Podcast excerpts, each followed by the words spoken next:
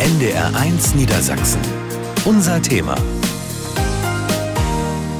Für die einen ist es zu eng, zu klein, zu wenig Abwechslung. Für die anderen ist es ein Platz im Grünen, Gemeinschaft, Zusammenhalt. Das Leben auf dem Dorf. Und das läuft natürlich besonders gut, wenn Menschen anpacken und etwas zusammen auf die Beine stellen.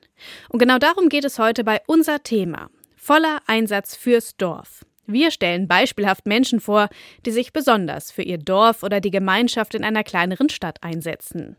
Ich bin Martina Witt. Schön, dass Sie mit dabei sind. Und als erstes sind wir zu Gast bei einer der vielen freiwilligen Feuerwehren im Land, bei der Freiwilligen Feuerwehr Ronnenberg in der Region Hannover. Wenn der Alarm geht, dann lassen die Mitglieder in der Kleinstadt alles stehen und liegen und rücken aus, um zu helfen, wie Thorsten Pawlak berichtet. Also unten in der Kurve ist böse. Unten in der Kurve siehst du auch das Schwarze so, ne? Hier ist es halt alles schon breit gefahren, ne? Ein Fahrzeug hat Flüssigkeit verloren, die Straße ist glatt. Die Kameraden der Freiwilligen Feuerwehr Ronnenberg sind schnell zur Stelle.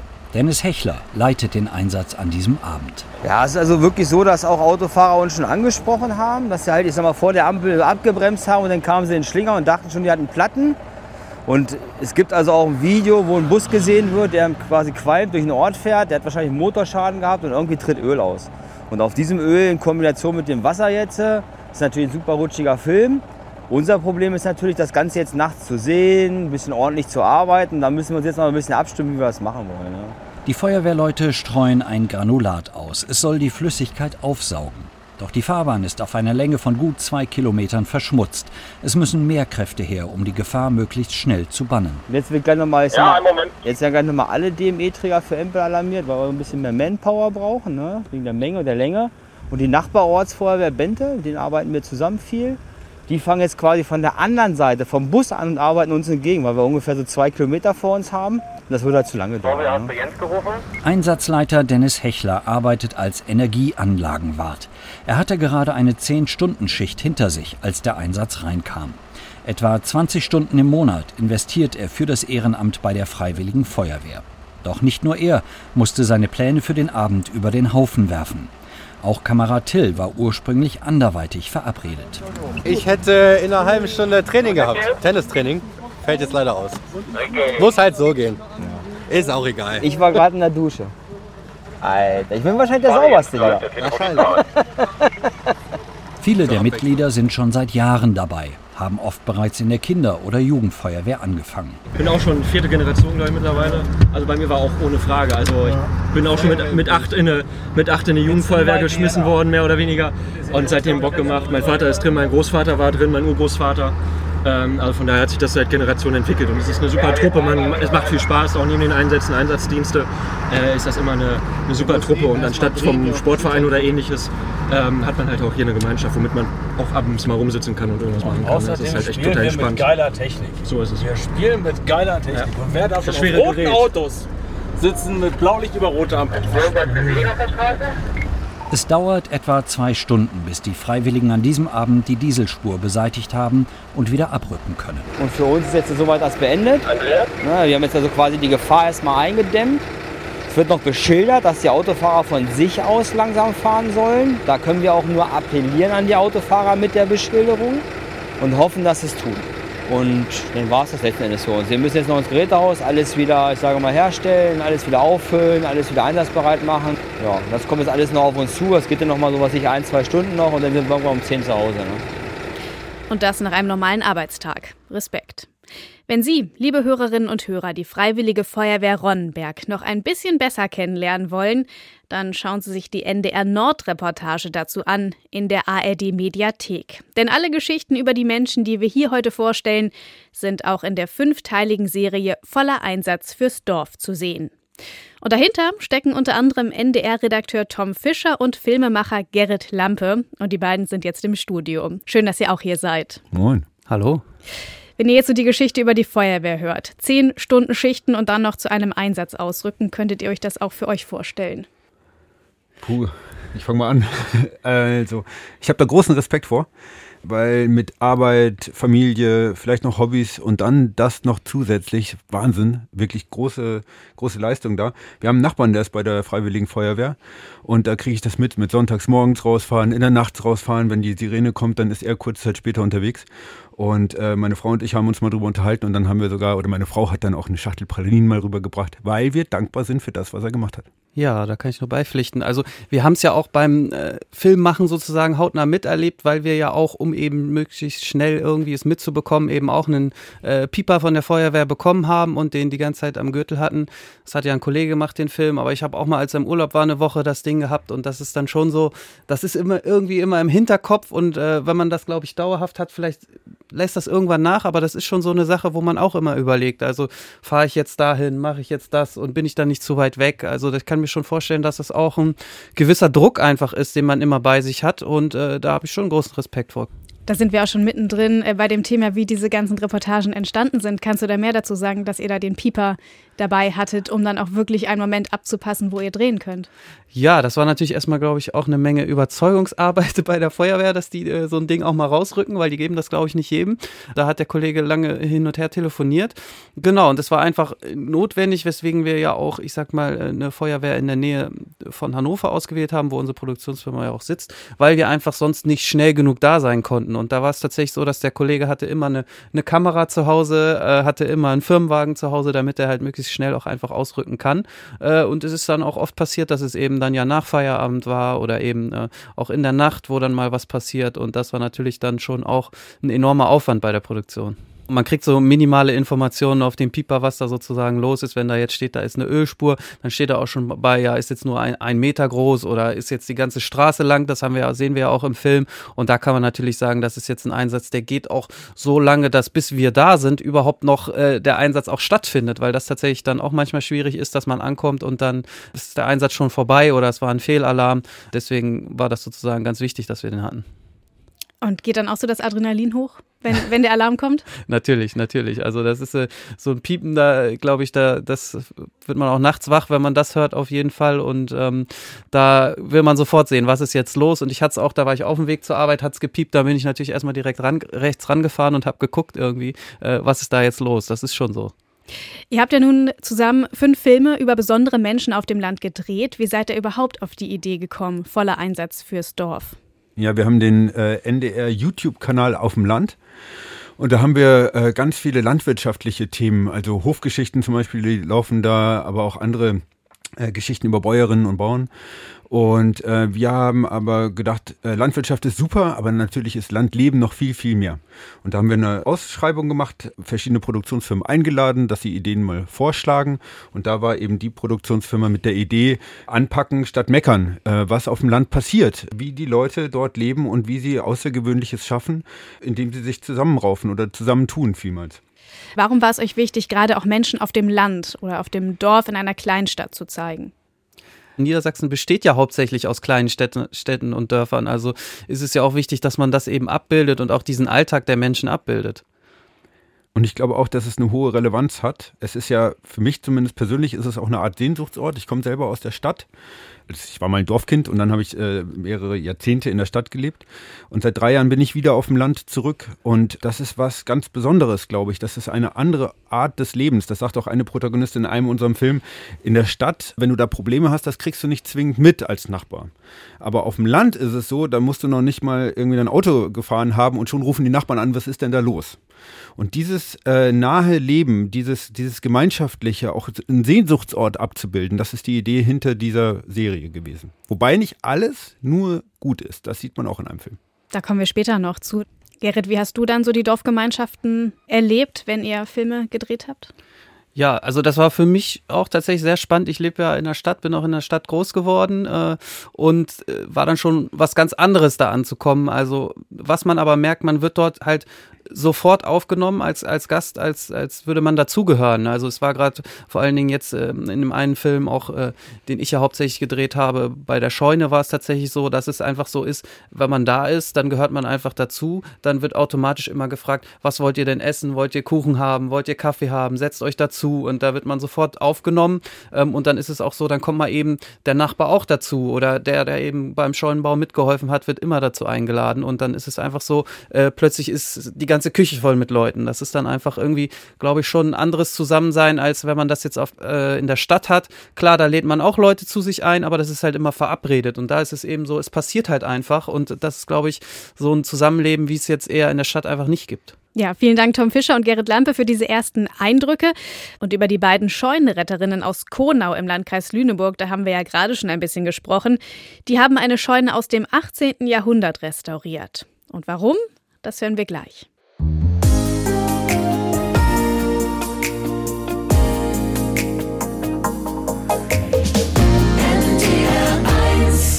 Menschen, die sich für das Dorfleben stark machen, das ist heute unser Thema. Und jetzt schauen wir mal nach Konau. Das ist ein kleines Dorf in der Gemeinde Amt Neuhaus im Landkreis Lüneburg. Und es ist ein besonderes Dorf, nicht nur weil gerade mal 40 Menschen dort leben, sondern weil es das weltweit einzige vollständig erhaltene Marschhufendorf ist. Das ist eine besondere Form von Reihendörfern im Marschland. Und es steht unter Denkmalschutz. Besonders ist sicherlich auch, dass junge Menschen da in den vergangenen Monaten eine mehr als 300 Jahre alte Fachwerkscheune restauriert haben. Und das nach Denkmalschutzrichtlinien. Und zwei davon sind jetzt aus dem Studio Lüneburg zugeschaltet. Janke Trierweiler und Hanna Dieterle. Schön, dass Sie da sind. Ja, hallo. Hallo. Frau Trierweiler, Sie stammen ursprünglich aus Konau, studieren jetzt in Flensburg, wollen Grundschullehrerin werden und haben diese sanierungsbedürftige Scheune samt Wohnhaus vor zwei Jahren mit Ihren Eltern gekauft. Warum? Genau, also meine Eltern haben das gekauft. Ähm, da wohnte vorher ein älterer Herr, der sich auch sehr schwer von dem Grundstück ähm, trennen konnte. Aber er es einfach nicht mehr hinbekommen hat, das zu pflegen, schon über 80 war und leider jetzt auch ähm, schon verstorben ist letztes Jahr. Genau, ich möchte gerne wieder nach Konau ziehen, wenn ich in Flensburg fertig bin mit meinem Studium. Und das Haus bietet einfach eine schöne Möglichkeit zu wohnen. Es ist sehr heruntergekommen gewesen und wir wollten es einfach auch wieder schön machen, damit es auch wieder ein schönes Bild im Dorf ergibt. Also ich finde es schön bei uns am Deich, also wir wohnen direkt an der Elbe, direkt am Deich ist das ja, ähm, da einfach lang zu gehen und die Häuser und die Scheunen anzuschauen. Und wenn alles so heruntergekommen ist, dann schaut man sich das gar nicht so gerne an und bleibt gar nicht stehen und schaut sich das an. Also, also bei uns gibt es auch viele Touristen, die vorbeikommen, samstags und sonntags. Die Autos, als wir gebaut haben, sind so langsam vorbeigefahren, weil alle gucken wollten. Und durch ein schönes Dorf geht man einfach gerne. Wie waren denn die Reaktionen im Dorf? Also durchweg irgendwie positiv. Es haben sich viele gefreut, ganz viele fragen auch immer nach oder kommen vorbei und gucken. Ja. Oder so, ja. Ja, ich glaube auch, dass das Interesse da eigentlich besteht und sich jeder freut, dass das jemand in die Hand genommen hat und wieder schön herrichtet und wieder aufbaut. Sie haben gerade schon gesagt, ähm, die Scheune war heruntergekommen. Können Sie das noch ein bisschen beschreiben? Wie sah diese Scheune aus und auch das Wohnhaus? Ein ganz gutes Beispiel dafür ist vielleicht, wir hatten eine Firma da, die das Asbest abgetragen hat und die haben auf Google Maps, wollten sie sich die Scheune angucken und hatten vor lauter Grün diese Scheune gar nicht gesehen und haben dann uns nochmal angerufen und gefragt, wo ist denn da überhaupt die Scheune? Also es war sehr zugewachsen, der Efeu kam durch die Decke durch, es war zugerümpelt. In DDR-Zeiten wurde es umgebaut so dass es zwar praktisch ist, aber die Statik gar nicht mehr beachtet worden ist. Mm, es ist eine Durchfahrtsscheune, also hinten und vorne ist ein Tor, sodass man durch die Scheune durchfahren kann. Die waren zugemauert und es war einfach auch schon sehr schräg, die Scheune. Mussten sie dann wieder anheben und Steine untersetzen. An der einen Stelle haben wir sie 50 Zentimeter angehoben.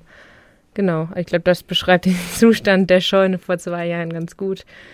Und wir mussten sogar, wir waren drei, vier Tage dabei, auch die Bäume erstmal drumherum zu fällen, weil die sehr dicht an der Scheune einfach gewachsen sind, wild. Und genau, da haben wir uns erstmal drum gekümmert. Und was genau Sie dann gemacht haben, darüber sprechen wir noch. Frau Dieterle, Sie stammen aus dem Nachbarort, studieren ja gerade in Greifswald. Was hat Sie an dem Projekt gereizt? Ja, also ich war ganz oft bei Janke zu Besuch und da wurde halt ziemlich oft dann auch schon an der Scheune gearbeitet. Und auf dem Dorf hier bei uns ist das dann auch üblich, auch wenn Besuch da ist, dass einfach alle mit anpacken, die Lust haben. Und genauso war das dann auch, dass wir dann halt einfach das gemeinsam gemacht haben und dann bin ich irgendwie immer mehr damit so dabei gewesen und habe auch da die Freude dran gefunden und habe ja seitdem auch immer mitgemacht. Sie haben ja gerade schon ganz viel beschrieben. Zwei Jahre haben Sie an dem Projekt gearbeitet, vor allem an den Wochenenden und in den Semesterferien hauptsächlich.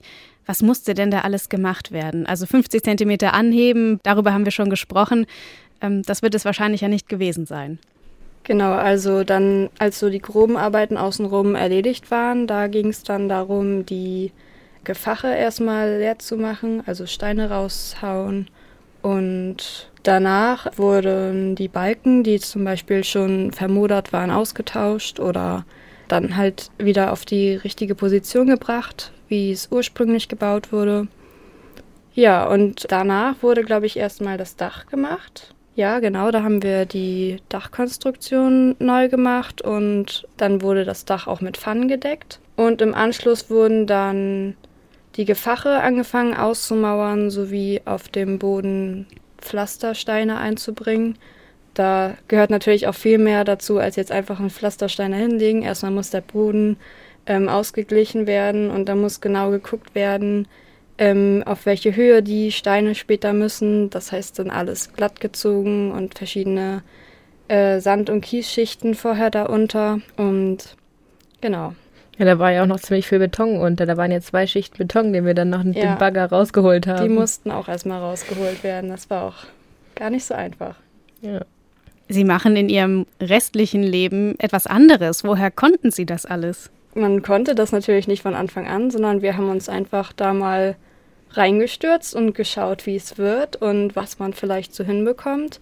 Und natürlich alles so mit Jans Hilfe und Anweisungen. Der hat uns das dann erklärt, wie man das macht und dann haben wir es halt einfach ausprobiert. Und so hat sich das dann entwickelt, dass man das die Arbeiten gemacht hat, die einem lagen und wo man auch Spaß dran hatte. Und so hat jeder was gefunden, was er dann beitragen konnte. Ja, Jan ist mein Vater, der hat Tischlerei und hat bei uns das Haus, in dem wir auch wohnen, schon vor 20, 25, 30 Jahren auch fertig gemacht.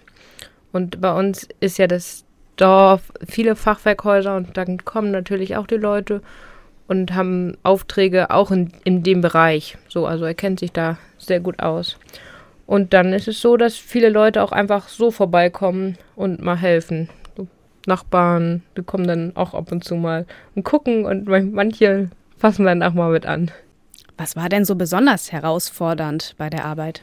Also vielleicht einfach die alten Materialien irgendwie zu beschaffen. Das ist meine Aufgabe, wenn ich in der Stadt bin. Dann ähm, gucke ich in meinem Internet, wo jemand was abreißt oder wo es alte Materialien gibt, weil wir ähm, brauchten natürlich alte Steine, wir brauchten noch ähm, Dachpfannen. Dachpfannen, da Dachziegel, ähm, wir brauchten Fachwerkbalken. Und dann habe ich, als ich in der Uni sitze und eine Vorlesung habe, dann habe ich zwischendurch immer geguckt, äh, wo es denn was Gutes noch gibt, was man noch besorgen kann. Bei den Dachziegeln sind wir dann auch dahin gefahren und hatten uns die angeguckt. Wir hatten Steine, da wurden dann Häuser abgerissen, dann sind wir da hingefahren und hatten uns das angeguckt und die dann mitgenommen, weil wenn die in Lehm eingemauert worden sind, die Steine, dann kann man die auch gut wiederverwenden. Nun ist es ja so, dass ähm, andere junge Menschen gerne in die Großstadt wollen, die feiern am Wochenende, fahren in den Semesterferien vielleicht nach Australien oder Neuseeland und sie renovieren die Scheune. Warum machen sie das? Warum, warum fasziniert sie das so? der große Vorteil war ja, dass wir es vor allem in der Corona-Zeit oder da angefangen haben in der Corona-Zeit und es sowieso keine Feiern gab oder so. Und ich bin ein Mensch, der ich sage, ihr könnt alle gern zu mir kommen von meinen Freunden, aber ich bin dann an der Scheune und viele kommen dann ab und zu mal, andere sagen so, das ist nicht so meins. Und zum Beispiel Hannah ist dann so, dass sie dazu auch Lust hat und wir dadurch in der Zeit auch viel zusammen gemacht haben, dadurch, dass sie da immer mit dabei ist und auch Lust dazu hat. Und Stadt, also ich bin wegen aufgrund meines Studiums in Flensburg in der Stadt, aber ich versuche immer nur von Montag bis Donnerstag da zu sein und dann geht es wieder in den Zug nach Hause und in die Weite. Ja, das ist bei mir genau das gleiche mit der Stadt. Also es ist zwar schön und auch, dass man da die Möglichkeit hat zu studieren, aber ich glaube, wir beide sehen das so, dass wir auf dem Land uns einfach viel wohler fühlen und einfach da auch die Weite, wie Janke eben schon sagte, und auch so die Ruhe und Natur genießen können. Und so ein Projekt dann dort zu haben, ähm, ja, gibt einem dann nochmal mehr Ansporn, doch nochmal wieder nach Hause zu kommen und da halt was zu bauen, anstatt feiern zu gehen oder so. Ja, und manchmal sind wir dann mittags so und sagen, ja, da ist eine Party, lass uns da hingehen. Und abends sind wir so kaputt, dann legen wir uns ins Bett und sagen so, oh, wir gehen doch nicht zur Party heute. Aber es ist wahrscheinlich trotzdem ein gutes Gefühl, weil man einfach was geschafft hat. Ja, ja. auf jeden Fall. Was schätzen Sie am Dorfleben, außer so der Weite und der Natur? Ähm, ich finde auf jeden Fall das Miteinander. Also wenn man sich begegnet, dann plaudert man kurz. Ähm, man kennt eigentlich jeden. Das ist in der Stadt auch nicht so. Mm. Ja, ich finde auch diese Gemeinschaft, gerade auch in den kleineren Dörfern, ist nochmal eine ganz andere. Wenn man irgendwas braucht oder so, dann wird einmal nachgefragt, hat jemand das und das und dann melden sich gleich ganz viele und helfen aus. Und das finde ich total toll, dass die Gemeinschaft da so zusammenhält. Ja, und ich finde es auch schön, dass man einfach so was machen kann, was man, was man danach auch sieht. Man kann irgendwie Bäume schneiden oder man mäht den Rasen und das sieht man alles. Und wenn man in der Stadt sitzt, dann arbeite ich am Laptop und man sieht gar nicht, was geschaffen worden ist. Die Scheune ist jetzt so gut wie fertig. Ähm, welche Pläne haben Sie denn dafür und wie geht es jetzt weiter? Ja, die, die Scheune ist schon ordentlich gefüllt oder zur Hälfte gefüllt. Da ist schon der Trecker drin, der Anhänger. Also Platz ähm, kann man immer gebrauchen, wo man es unterstellen kann. Jetzt geht es mit dem Haus weiter. Das soll auch fertig gemacht werden, damit man da dann wieder drin wohnen kann. Da wurde ähm, viele Jahre auch nichts gemacht oder nur so ein bisschen was notdürftig und ja, da haben wir schon auch ordentlich was geschafft. Vielen Dank, Janke Trierweiler und Hanna Dieterle, für die vielen Einblicke. Und wie es genau aussieht, wenn die beiden Fenster einsetzen oder die Wände neu mauern, das können Sie in der NDR Nord-Reportage voller Einsatz fürs Dorf Die Scheunenretterinnen unter anderem in der ARD Mediathek sehen. NDR 1 Niedersachsen. Unser Thema. Voller Einsatz fürs Dorf. Darum geht es an diesem Donnerstagabend. Und voller Einsatz, das passt auf jeden Fall auch zum Berufsleben von Anja Johansmann. Sie ist seit gut einem Jahr Polizistin in Bad Lahr im Landkreis Osnabrück. An dem Tag geht es um zwei Tüten Kartoffeln, die Sie mitnehmen. Und Sie zahlen ja auch etwas, legen etwas in die Kasse. Ja. Ja. Das ist erstmal die Sache. Nur die Kasse stimmte nicht ganz. Das ist sozusagen der Betrugsvorwurf. Ne? Es geht um eine Differenz von 4,65 Euro. Sie hätten zahlen müssen pro Tüte 3 Euro. Ja. 6 Euro insgesamt, 1,35 haben Sie reingelegt. Ja. Ich denke wegen dem Kleingeld, dass, da nicht genug, dass ich nicht genug mit dabei hatte und mhm. das dann erstmal so reingepackt habe, was ich hatte. Mhm. Ich weiß, ja, wenn man nicht genug Geld hat, kann man nichts kaufen. Mhm. Das ist mir bewusst.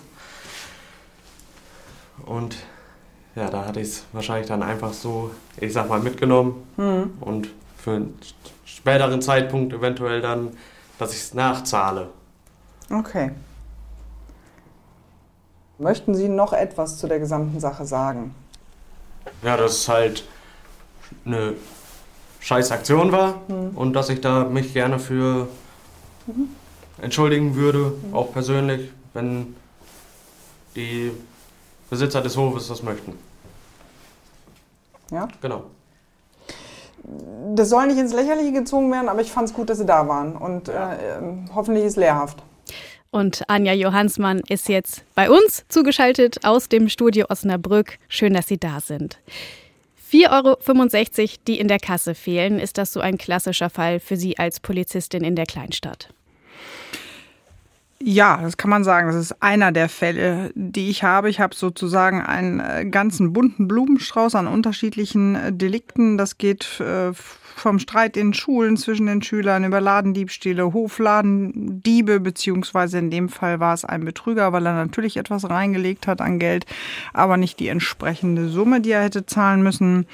Weiter über Verkehrsunfälle, kleine Räubereien, Familienstreitigkeiten oder bin auch durchaus mal der verlängerte Arm äh, der umliegenden Landkreise für Ordnungswidrigkeiten. Das sind dann in der Regel fast Geschwindigkeitsverstöße und wenn der Landkreis da nicht mehr weiterkommt, dann muss ich auch da die Verkehrssünde aufsuchen. Ich bin für die ganze Gemeinde Bad Lahr zuständig. Dazu gehören noch kleinere Gemeindeteile.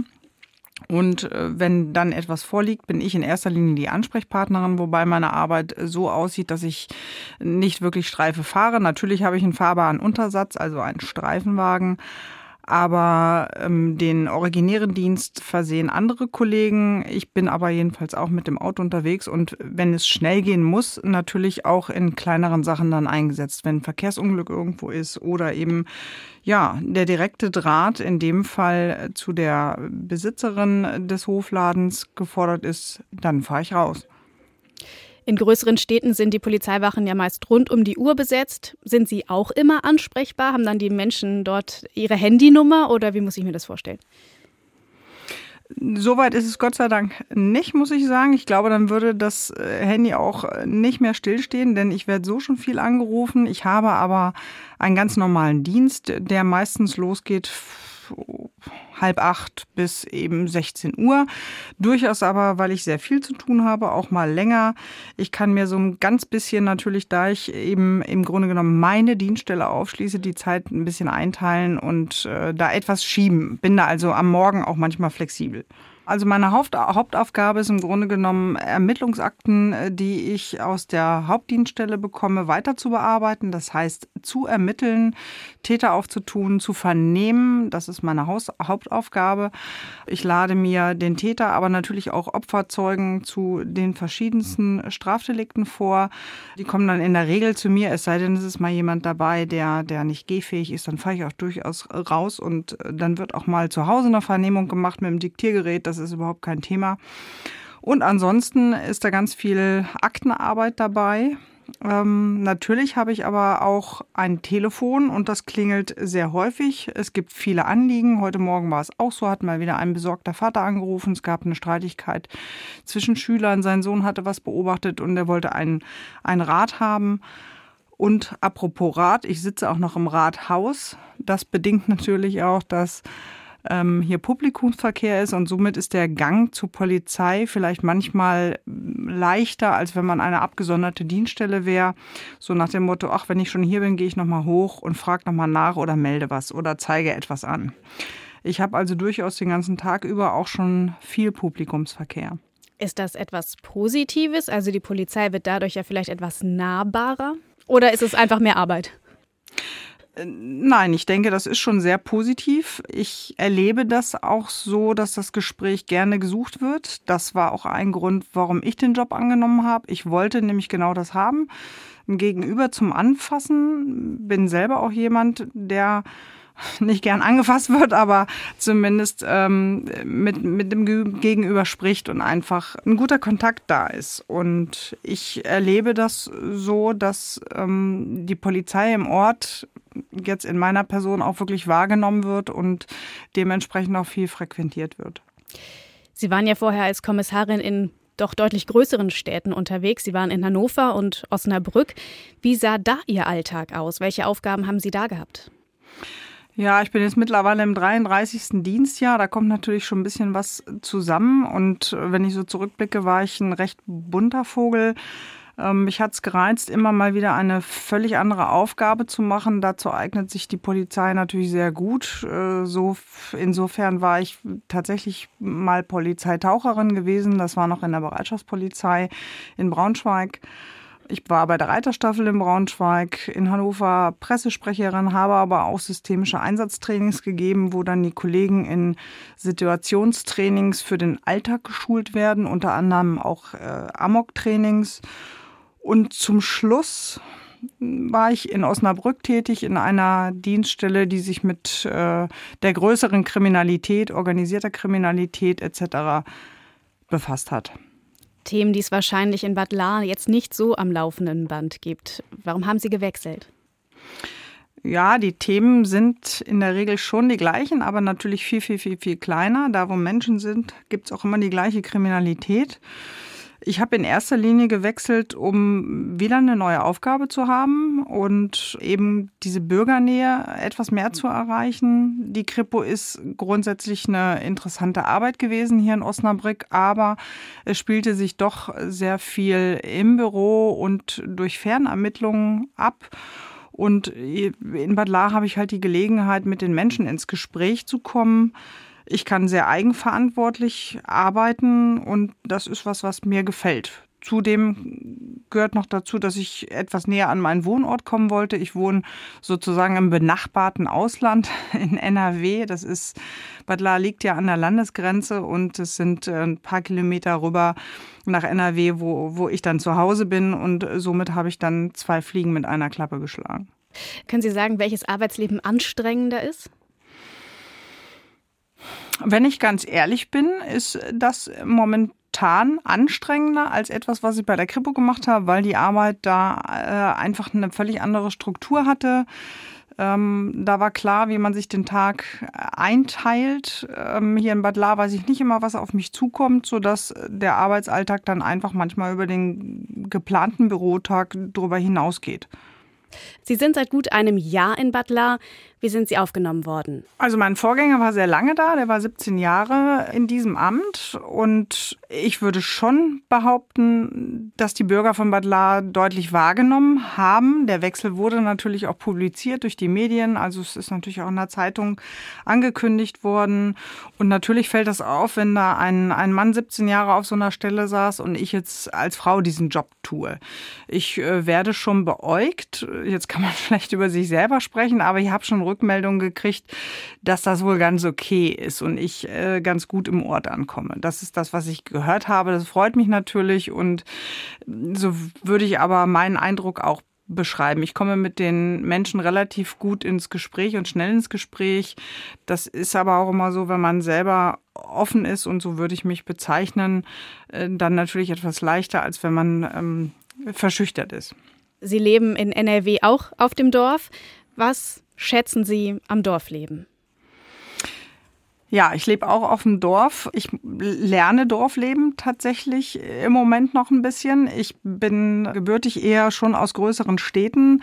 Was ich daran schätze, ist, dass man relativ schnell per Du ist, sich natürlich die Leute kennen und wenn es ein Problem gibt, man sich auch gegenseitig hilft. Das ist heutzutage, glaube ich, keine Selbstverständlichkeit mehr und natürlich je größer eine Stadt wird, desto anonymer wird auch das Verhältnis der einzelnen Menschen äh, zueinander. Und äh, das ist was, was auf dem Dorfleben noch funktioniert, Spaß macht. Es werden Traditionen gelebt. Das ist auch etwas, was ich so nicht kannte. Ist in Bad Lahr auch sehr üblich, aber auch in dem Ort, wo, wo ich persönlich jetzt wohne.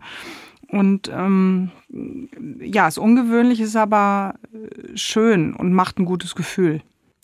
Vielen Dank, Anja Johansmann. Sie ist seit gut einem Jahr Polizistin in der Kleinstadt Bad Lahr im Landkreis Osnabrück.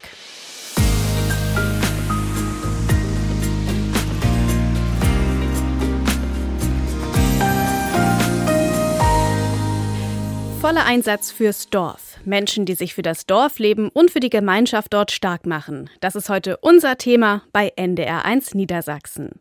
Auch in Warmsen im Landkreis Nienburg haben sich Menschen zusammengetan und einen Verein gegründet, um einen Dorfladen auf die Beine zu stellen. Aus einem maroden Geschäft an der Hauptstraße sollte ein kleiner Supermarkt werden mit frischen Brötchen und regionalem Fleisch. Also hier war vorher mal ähm, eine Fahrschule drin.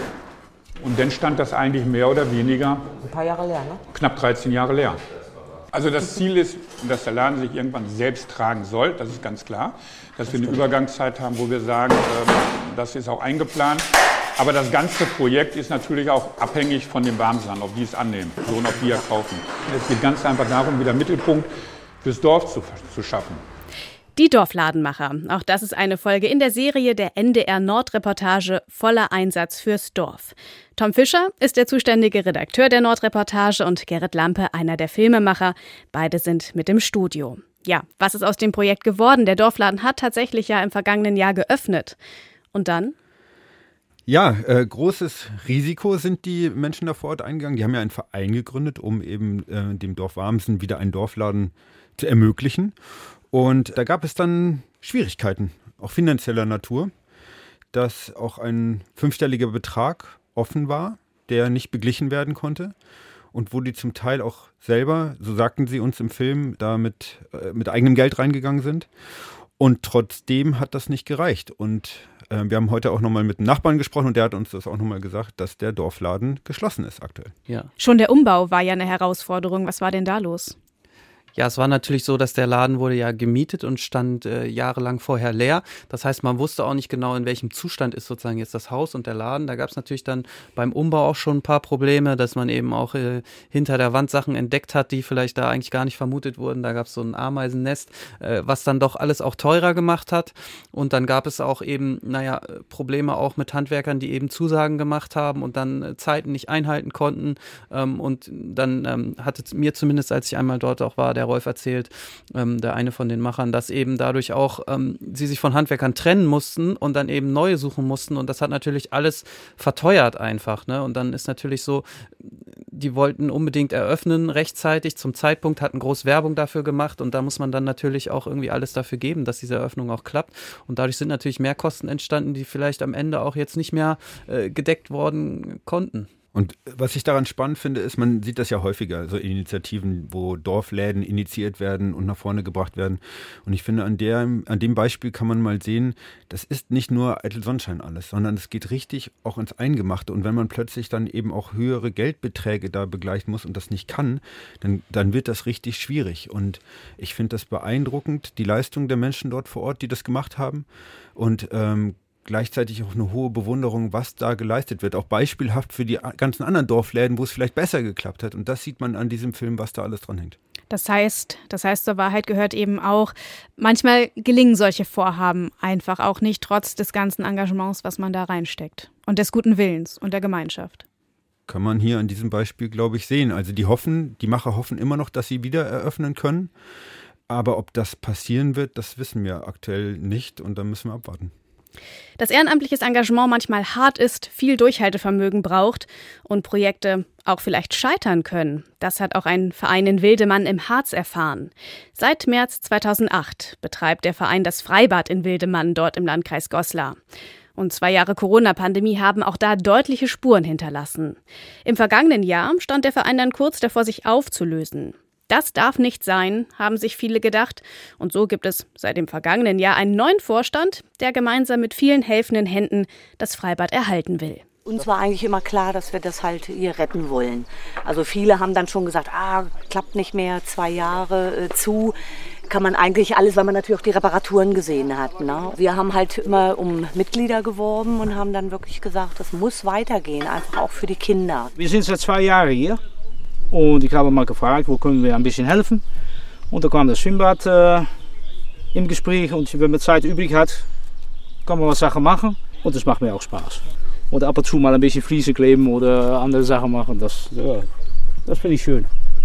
Ich bin ja auch hier groß geworden und war hier Kind und war immer im Schwimmbad und so. Und es ist halt schön zu sehen, dass es schon so lange gibt, das Schwimmbad. Und ich hoffe auch, es bleibt noch eine Weile erhalten, weil meine Tochter ist jetzt auch noch so klein und die soll hier auch groß werden. Das war ja alles, die letzten drei Jahre war das ja tot hier, leider. Und dann haben sich wieder Ehrenamtliche gefunden, die das entsprechend zu, äh, vorbereitet haben. Und ich muss also sagen, so wie es aussieht, schon mal ein ganz großes Lob an die Ehrenamtlichen. Das sind Stimmen aus dem vergangenen Jahr gewesen. Und der zweite Vorsitzende des Vereins ist im Studio, Reinhold Hasse. Schön, dass Sie da sind. Vielen Dank, dass ich hier sein darf. Im vergangenen Jahr stand das Bad kurz vor dem Aus. Gemeinsam mit anderen Ehrenamtlichen haben sie es gerettet. Warum war und warum ist es Ihnen so wichtig, dass das Freibad in Wildemann erhalten bleibt?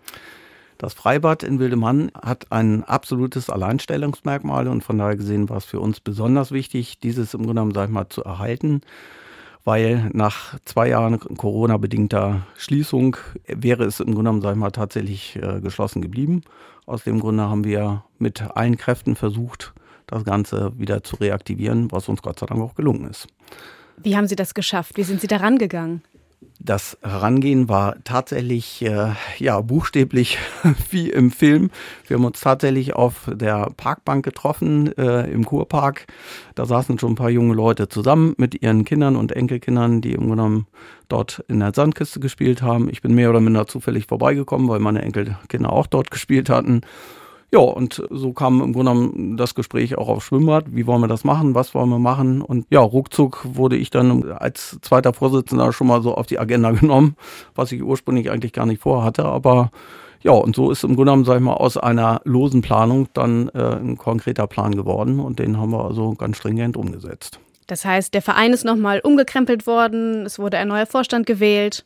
Und dann? Also wir haben im Grunde genommen tatsächlich alles auf Null gesetzt. Wir haben also komplett neuen Vorstand besetzt. Das heißt also zwei Vorstandsmitglieder, nein, muss ich korrigieren, sind aus dem alten Vorstand im Grunde genommen übernommen worden, aber Vorstandsvorsitz und wie gesagt, meine Vertretung sind im Grunde genommen neu eingetreten. Und ja, damit haben wir im Grunde genommen wirklich bei Null angefangen haben also mit viel Arbeit und viel Eigenleistung versucht, das Bad wieder in Schwung zu bringen, nach zwei Jahren Corona-bedingter Pause, im wahrsten Sinne des Wortes aus dem Dornröschen-Schlaf erweckt.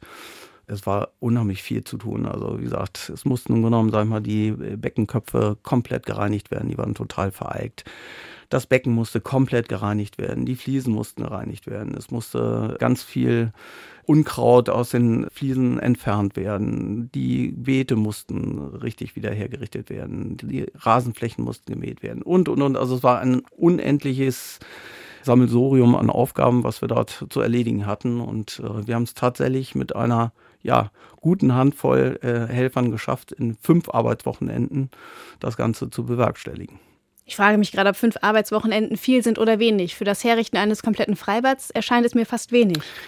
Das war eine absolute Hauruck-Aktion. Wir haben also wirklich alle Freizeitaktivitäten in den Hintergrund gestellt. Wir haben also wirklich nur als Hauptaufgabe Schwimmbad gehabt, Wiedereröffnung, weil wie gesagt, wir zeitlich im Grunde genommen relativ spät eigentlich sowieso in die Saison gestartet sind, was aber letztendlich daran lag, dass wir eben gar nicht vorhatten, äh, in die Funktion reinzukommen, sondern wie ich schon geschildert habe, dass sich mehr oder minder ja, zufällig ergeben hat und wir im Grunde genommen, sag ich mal, aus dem Zufall dann einen äh, festen Plan geschmiedet haben und den also wirklich stringent umgesetzt haben, weil ansonsten wäre es auch für die Schwimmbad-Saison viel zu spät gewesen.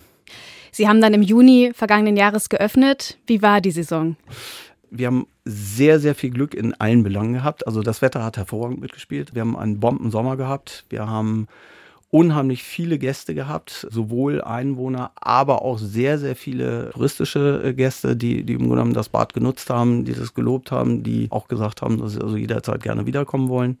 Und von daher gesehen hat sich das, was wir eingebracht haben, im Grunde mehr als gelohnt. Wie viele Menschen sind daran beteiligt, dass das Freibad funktioniert in der Saison? Also wir haben insgesamt eine sogenannte Helfergruppe. In dieser Helfergruppe sind ungefähr 20 äh, Mitglieder dabei, die unterstützend helfen. Das heißt also die Reinigung der äh, Duscheinrichtungen vornehmen, insgesamt den Außenbereich einmal durchfegen. Dann haben wir Kioskkräfte, die dort den örtlichen Kiosk betreiben. Da sind also im Schnitt vier bis fünf Kräfte, die sie also über die gesamte Saison abgewechselt haben. Dann haben wir Badeaufsichten, also Rettungsschwimmer, die das Ganze entsprechend auch aktiv begleiten. Derer haben wir, und das muss man wirklich positiv erwähnen, zehn aus den eigenen Reihen. Und das ist eine Situation, da beneiden uns ganz viele drum. Und die machen das alle ehrenamtlich? Überwiegend ehrenamtlich, teilweise auch auf äh, geringfügiger Basis, aber überwiegend tatsächlich ehrenamtlich, ja. In dem Freibad ist es ja wahrscheinlich so, ein Projekt ist abgeschlossen, dann kann man an dem nächsten schon wieder weiterbauen. Wie sieht es bei Ihnen aus? Was für Projekte stehen an? Was muss gemacht werden? Also wir haben, äh, das war eigentlich das äh, Kernprojekt überhaupt, um für dieses Jahr die Eröffnung wieder darstellen zu können, mussten wir Ende des Jahres, nachdem die letzte Wasserprobe genommen worden ist, die bis dahin also wirklich hervorragende äh, Qualität aufwies, leider Gottes feststellen, dass die Filterkiesanlage, die bei uns im wahrsten Sinne des Wortes in die Jahre gekommen ist, erneuert werden musste. Das heißt also, die gesamte vorhandene Filterkies entnommen werden, die Anlage gereinigt werden, neu befüllt werden. Und das war ein Investitionsvolumen von 52.000 Euro. die ein kleiner Verein wie wir es sind, mit ungefähr 120 Mitgliedern einfach nicht äh, aus eigener Tasche wuppen kann. Jetzt muss man dazu sagen, das Bad betreiben wir. Eigentümerin ist die Co-Betriebsgesellschaft äh, mit Sitz in Altenau und die unterstützt uns entsprechend auch finanziell was den Erhalt anbelangt. Aber bei so einer großen Summe hat natürlich auch äh, ein Haushalt einer Co-Betriebsgesellschaft nicht so viel auf der hohen Kante liegen, dass man einfach mal das Portemonnaie öffnet und sagt, okay, hier ist das Geld. Das heißt, wir haben also mit äh, einer groß angelegten Spendenaktion Gelder generieren können, sodass wir mit den Spendeneinnahmen, die wir erreichen konnten, plus entsprechend dem Zuschuss von der Co-Betriebsgesellschaft es geschafft haben, entsprechend die Sanierung dieser Filterkiesanlage darzustellen und damit entsprechend auch sicherzustellen, dass wir dieses Jahr wieder öffnen können. Wie viel Zeit stecken Sie selbst in das Freibad? Das ist eine sehr gute Frage. Ich habe irgendwann aufgehört zu zählen. Also es ist im Endeffekt tatsächlich sehr zeitlastig, muss man einfach sagen. Neben meiner hauptberuflichen selbstständigen Tätigkeit ist im Grunde genommen, sag ich mal, der Schwimmbad tatsächlich an zweite Stelle gerückt. Es nimmt schon sehr viel Zeit in Anspruch. Wann wollen Sie in die Saison starten? Momentan ist ja von der Temperatur her noch nicht so wahrscheinlich daran zu denken, aber wann soll es dieses Jahr losgehen? Also wenn wir jetzt rausgucken, äh, sind wir noch ganz weit weg. Im Harz haben wir ja noch Schnee. Also von daher gesehen äh, planen wir äh, Mitte Mai die Eröffnung. Natürlich auch immer abhängig, wie ist das Wetter. Bei Regen brauchen wir nicht aufzumachen, aber der Zeitstrahl und die Terminplanung geht auf Mitte Mai. Was muss bis dahin noch passieren?